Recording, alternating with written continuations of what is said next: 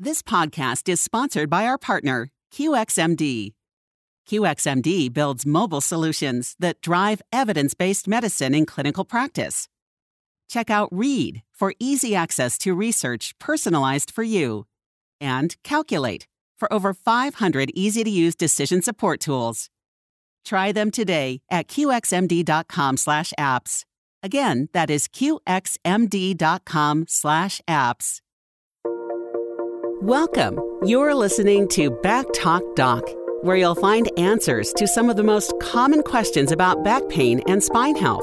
Brought to you by Carolina Neurosurgery and Spine Associates, where providing personalized, highly skilled, and compassionate spine care has been our specialty for over 75 years.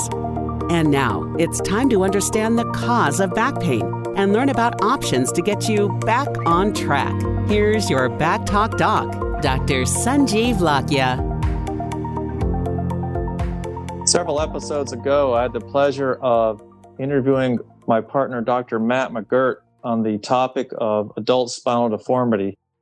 And it was a really good episode. I learned a lot personally, and I received great feedback from the community about the episode. So today I'm really excited to follow up that episode with an interview with one of our new partners at Carolina Neurosurgery and Spine Associates, Dr. Michael Bohl.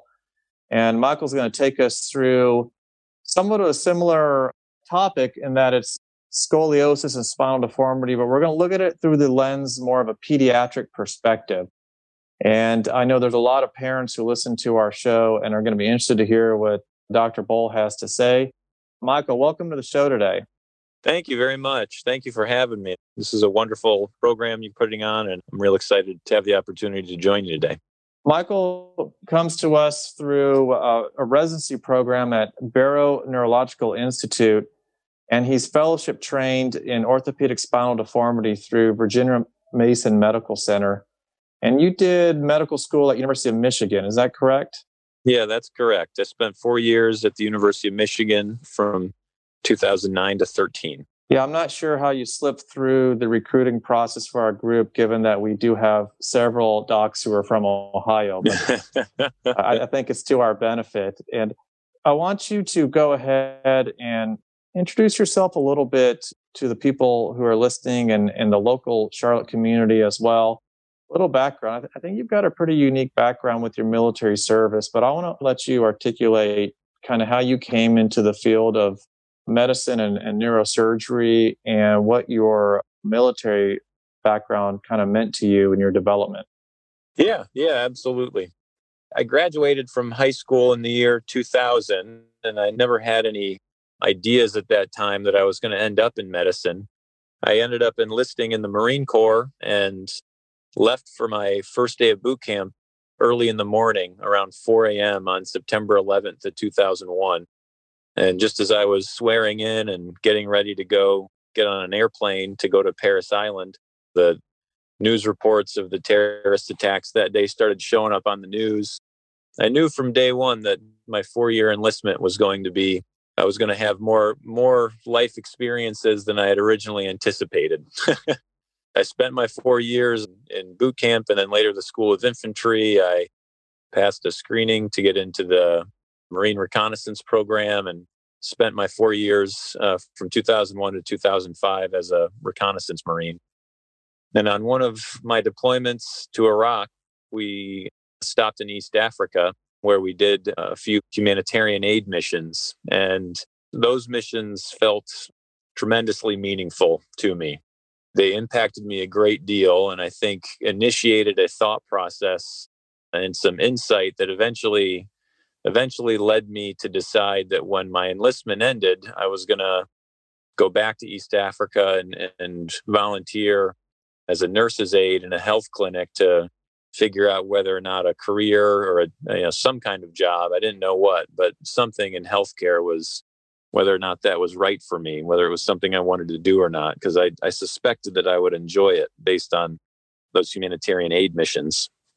So in 2005, my enlistment ended. I got honorably discharged and then immediately went, uh, traveled back over to East Africa and, and spent several months working as a nurse's aide and, and really loved it I knew Swahili. I I had learned Swahili while I was in the military, and that that opened a lot of doors for me while I was there, including an opportunity to shadow a surgeon from New Zealand for a little while. And so it was while I was volunteering in, in East Africa that I, I was first introduced to the field of surgery. The first surgery I saw was, was in Tanzania. It was a C section child delivery. I was really captivated by it. Not only was I loving just working as a healthcare provider, but spending time with this surgeon really kind of brought into focus more clearly maybe what I wanted to do. So when I came home from East Africa, I went to college to get my undergraduate degree, uh, not thinking medical school necessarily, but ended up doing really well in school. Got into medical school at the University of Michigan, met my wife while I was in college, and uh, went with her to nursing school in Rochester, New York. And then when she was finished with that, she came to the University of Michigan with me for medical school, where we started our family. And then it was in medical school that I found the field of neurosurgery. And again, was just really blown away by the tremendous positive impact that the neurosurgeons I was working with were able to have on their patients' lives.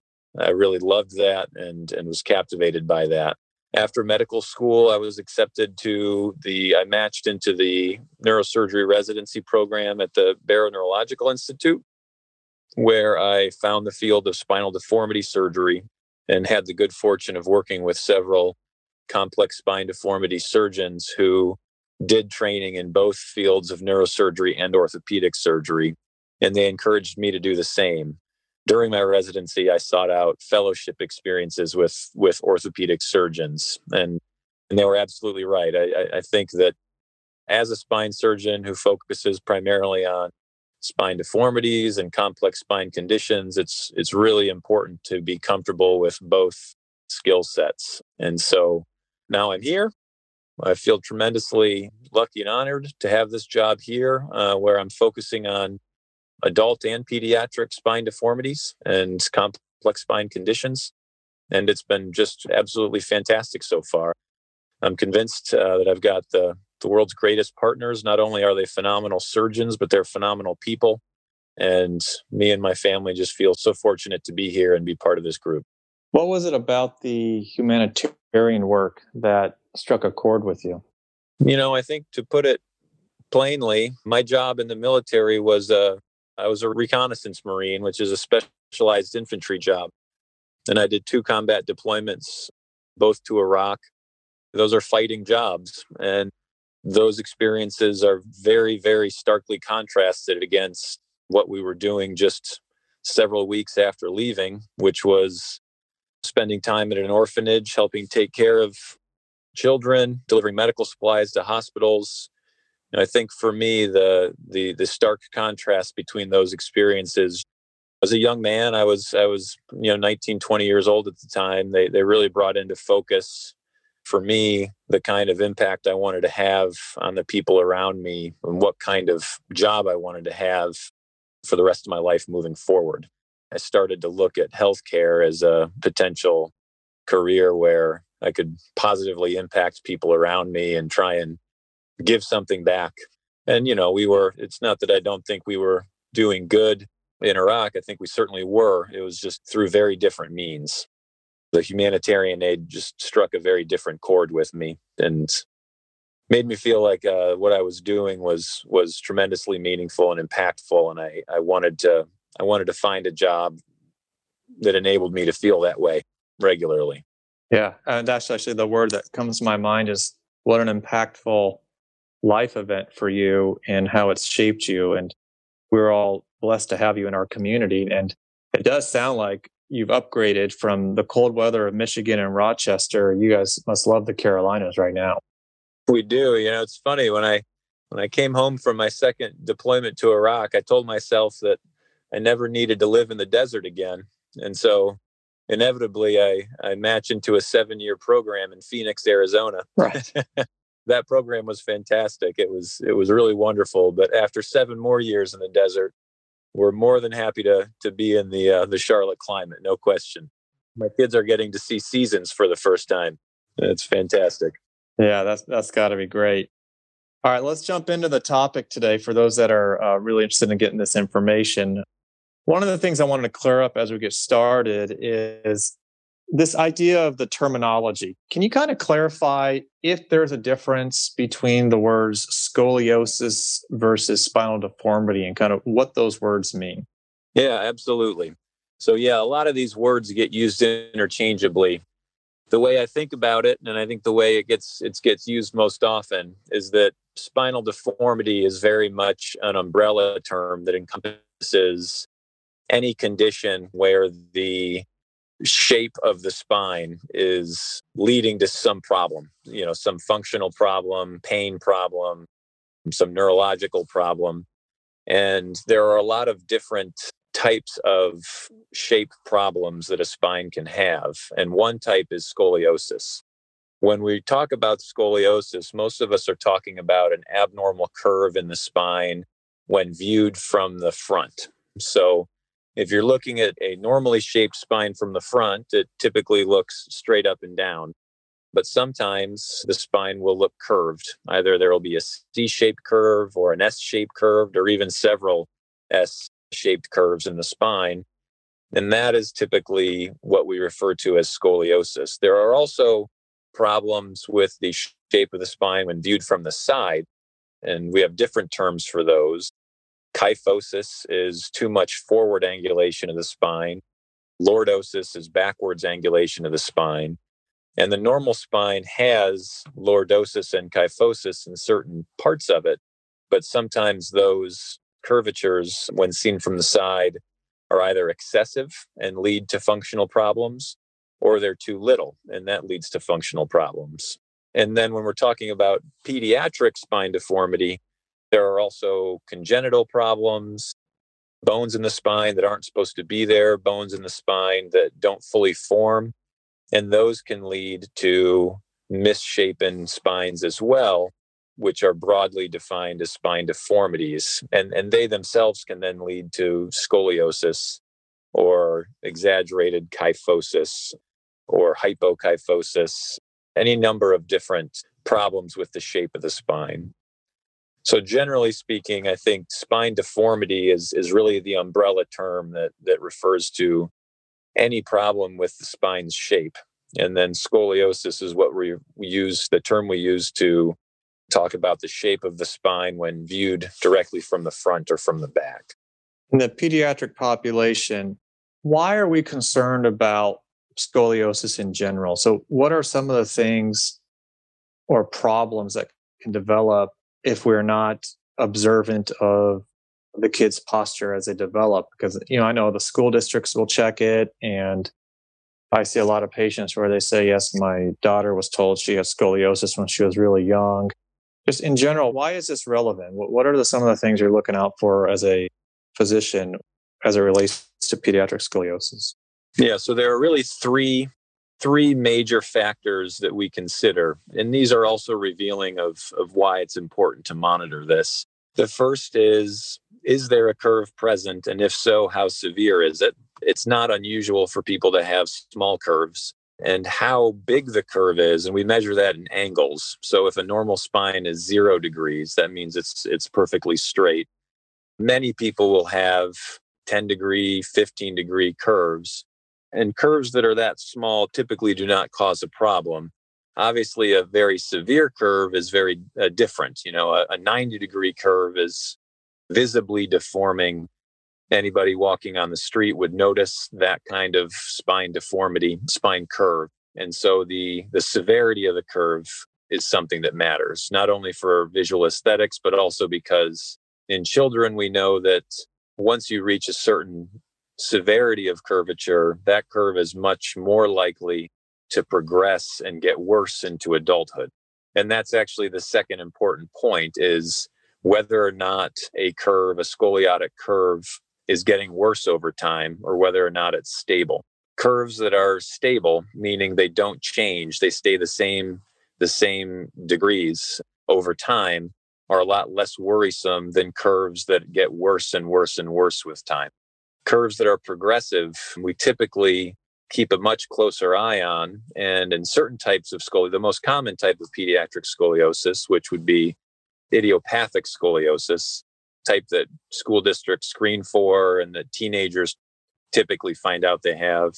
When teenagers have a scoliotic curve that is getting worse with time and they have a lot of growing left to do, we'll typically put them in braces to try and control the growth of that curve. Because once it reaches a certain severity, we know that the curve is much more likely to continue getting worse into adulthood, which then typically requires surgical treatment so that it doesn't become a debilitating and or visibly deforming spine problem. And then the third issue is whether or not the spine deformity is causing any symptoms. Most often, idiopathic scoliosis uh, in teenagers is not symptomatic, but sometimes it is. And especially progressive curves that continue getting worse into adulthood, those can certainly become symptomatic. And there are a large number of other spine deformities that children can get that, that are certainly symptomatic. And so, how severe a curve is, if the curve is getting worse over time, and if the curve is causing symptoms, whether those symptoms are pain, visible deformity, or neurological symptoms, you know, difficulty with walking, difficulty with bowel or bladder function, nerve pain, those types of things. Those are all symptoms that we consider when trying to decide how best to treat any given scoliosis. And the goal of treatment is always to keep a curve from getting worse, keep it as small as possible, keep it from getting worse, and keep it from becoming symptomatic through the most minimally invasive means possible. And so things like bracing and physical therapy and non surgical methods to try and control curves are always the first, second, and third choice for treating these conditions, with surgery being there and being a good choice, but always being the the last choice for only the most problematic curves. Okay, let me unpack that a little bit. You just went through quite a bit of stuff there. So let's talk about it from like a case. Okay, so let's say let's say a mom brings in her daughter, let's say 13 or 14 year old daughter. They've noticed a curve and she's having a little bit of back pain and you get some initial x-rays. Here's the questions that I get that I just want to present to you and get your thoughts on. Number one, parents want to know, do braces work? Number two, how often do I need to check her curve? Number three, when is this going to stop getting worse? Does it correlate with adolescence, puberty, hormonal changes? So these are the things that I think are on people's minds that I'd love to get your opinion on. One of the most important factors in all of this is how much growing a patient has left to do. We can make an, an, an estimation of that based on some some simple history. Are they growing actively? How tall are the parents? Simple questions like that. We can also look at growth plates on x rays. If a patient has all their growth plates are closed, then we know they've reached what we call skeletal maturity, which means they're their skeleton, their bones have stopped growing. And there are a number of ways to measure how open or closed growth plates are to determine how much growing somebody has left to do. So that's one major factor is are somebody's growth plates still open? Because if they are, scoliotic curves tend to get the worst during periods of active growth. And so it's important to know that. The next thing that I would typically talk about with the parents is how severe is the curve? We know from a lot of studies um, going back decades that scoliotic curves that are anywhere from 10 to 20, 25 degrees at the time of skeletal maturity finishes growing and they have a curve that's 10 to 25 degrees, those curves almost never become a problem later into adulthood. Curves that are that 50 degrees or more at the time of skeletal maturity, those have a very much higher risk of becoming a problem later into adulthood. And then curves that are between roughly 20, 25 degrees and 50 degrees, that's the gray zone. And so if a 13 year old patient who still has a lot of growing left to do comes in with a 30 degree curve, we have an opportunity at that point to try and control that curve during that patient's growth and keep her from reaching this 45 to 55 degree range where we know that she's much more likely to have problems further into adulthood with a progressively worsening and progressively more and more symptomatic curve. And so typically what we do for that, those patients is bracing. And some of the best data that we have in the entire field of spine surgery is in support of bracing for adolescent scoliosis. Very high quality data. Level one data has shown that bracing works. Not only does bracing work, but the more you wear a brace, the more it works. And so the goal with bracing is to stabilize a curve, keep it from getting worse through a child's period of active growth, of skeletal growth. We know with as much certainty as we know anything in medicine, we know that braces work. Curves that are in that 20 to 50 degree range in kids who are still growing, that's where braces are really their most useful. And again, the goal is to get them through their growth curve, to get them to skeletal maturity with a curve that's less than roughly 50 degrees. Perfect. So that that really clears up a big question that I get about the braces. One question I also really pops into my mind here is does earlier intervention help? Like the earlier you can identify the issue and get bracing started, does that lead to better outcomes?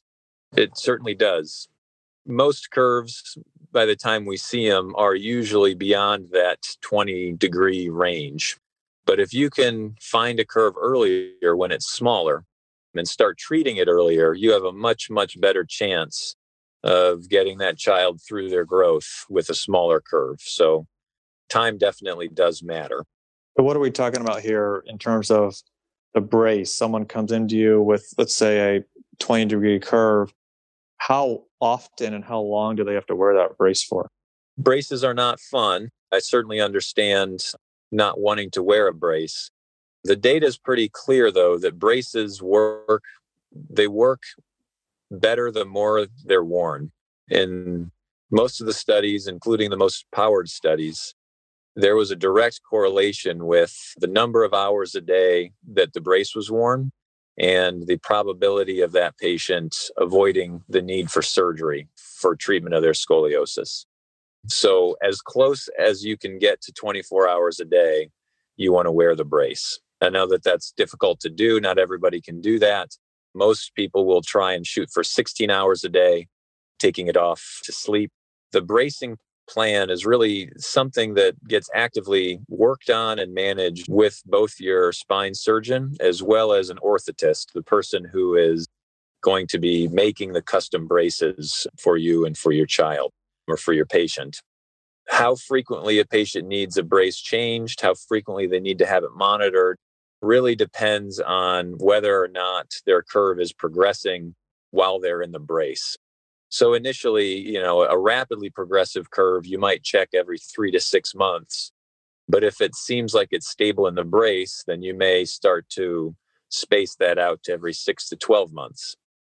And then the braces are, are custom made based on where the patient's curve in their spine is. You know, the, the goal of the brace is to create contact between the brace and the skin at the apex of the curve, which is uncomfortable and teaches the patient to use their muscles to pull their curve away from the brace and therefore straighten the spine out. Once a patient grows out of the brace, that focal point of contact with the skin may move.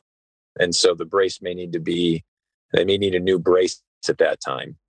But the way braces work is by creating discomfort when the patient is allowing their spine to curve over to one side. And that discomfort encourages the patient to use their muscles to pull their spine back into a more straight alignment. That's why, for many patients, when they first start wearing a brace, the brace feels exhausting to them because they're using their muscles in a way that they are not used to and at the end of the day they're just they're just exhausted but after some time and and and getting used to the brace they build up those muscles and get used to it which is why the braces work which is why they're better able to keep their spine straight and avoid the curve from just getting worse and worse. Thank you for that. That's a great explanation of the role of bracing and just understanding about the timing of it and what you're looking out for. But you are a neurosurgeon and I want to get to that side of this uh, equation. So, break down for us what are the indications in the pediatric population for potential surgery to try and address the curvature uh, that's developing? So, the reasons why we will recommend and and go ahead with surgery for scoliosis all come back to those those three major considerations curves that are greater than 50 degrees we know from from good historical data are very likely to continue to be a problem and even get worse into adulthood even after they've finished growing. And so we typically recommend surgery for curves that are severe you know greater than 50 degrees. In kids who are still growing, if they have a rapidly progressive curve that is continuing to get worse despite bracing, oftentimes we will try and do smaller, more focused surgeries to try and get the curve to slow down without impeding the child's growth. A lot of pediatric scoliosis surgery has to do with avoiding surgery as long as possible to allow a child to grow and develop as much as they can. Oftentimes, once we stabilize a curve with surgery, we risk the spine fusing at those levels, which doesn't permit more growth. And in very young kids, that can that can be problematic if, if for example, we're treating their thoracic spine and their thoracic spine is unable to grow their lungs and heart and things like that may not develop entirely. And so we want to avoid that at all costs. But if a curve just keeps getting worse and worse, despite all of our best attempts, sometimes we need to try and do smaller surgeries to get the curve to stop getting worse while still trying to permit growth in the patient. And so sometimes you'll see patients who have just a few levels um, treated along their spine, or they'll have what's called tethering done from the side through the chest, for example. Those are typically temporizing surgical procedures done to try and slow down or halt the progression of a curve until that child stops growing and then they're typically converted into a a larger scoliosis correction at that time what's a typical rehab period look like I'm sure it's variable depending on how aggressive you have to be with the surgery, but is this something that takes kids out of school for uh, an entire year or a few months or what's what's the recovery time? It very much depends on the on, on the type of surgery. You're right, but if we if we just consider kind of the average teenager with the average scoliosis, I'd say that you should expect anywhere from two to five days in the hospital after surgery and then probably about six weeks of feeling feeling like you just had surgery the first week is certainly the roughest and by the sixth week people are starting to feel a lot better but for those first six weeks people are still actively recovering from surgery usually between six and 12 weeks people are starting to get eager to get back to all their regular activities and so typically around 8 to 12 weeks we will start physical therapy post-operative physical therapy to start rebuilding and restretching the muscles around the spine that are now in their new position after surgery. And once physical therapy is done, people are typically feeling very good again, feeling like themselves and resuming all their normal activities. And so that that whole process that I just went through typically takes about 3 months it doesn't necessarily mean that if if you have the surgery over winter break for example that you need to be out of school for 3 months but it's safe to say that you you should at least give yourself 6 if not a full 12 weeks of time off from your regular activities. That's a great way to describe it and, and really just be transparent about it that these surgeries aren't easy. And no these are these are big surgeries for sure. Yeah.